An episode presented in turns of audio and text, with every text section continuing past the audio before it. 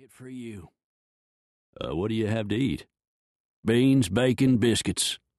All right, I'll have that. Do you have beer? I've got whiskey. A glass of whiskey and some tobacco. Chewing or smoking? Smoking. I've got a woman here if you'd like to spend a little time with her. It'll cost you six bits, the proprietor said. He nodded toward a woman who was sitting a few tables away. She smiled a toothless smile at him and brushed an errant tendril of hair back from her forehead. No thanks, Martin said. I've got a woman of my own and two kids waiting for me back home. Suit yourself, the proprietor said. I'll get your victuals.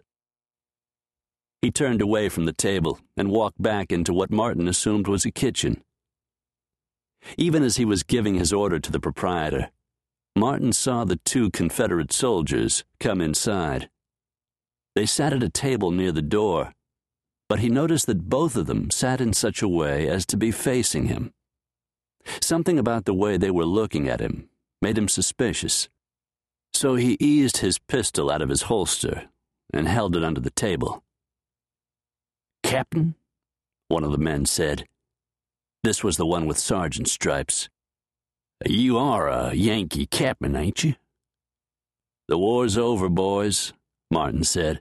I'm a civilian now, same as you two.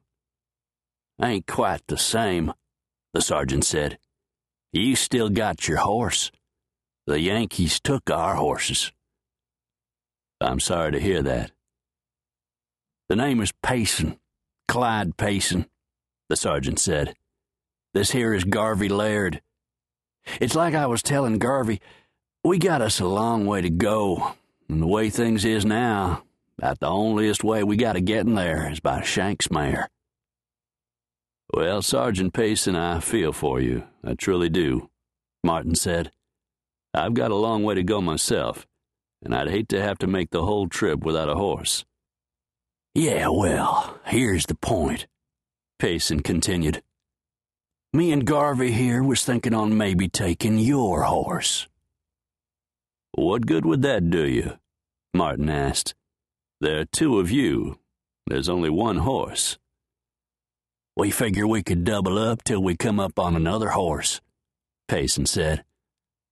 Oh, I don't think I would like that, Martin said. And I know my horse wouldn't like it. Being ridden double like that, I mean. Garvey barked what might have been a laugh. Well, now, that's real funny, he said. Especially seeing as the horse ain't gonna have no say so in the matter. And like you say, there's two of us, and only one of you. Payson and Garvey stood up from their table and made a point of turning to face Martin. Martin moved the pistol out from under the table and pointed it at them. The two soldiers, surprised to see that Martin was holding a gun on them, stopped in their tracks. Hold on, mister. We didn't mean nothing like that, Payson said. We was just going to palaver a bit, that's all.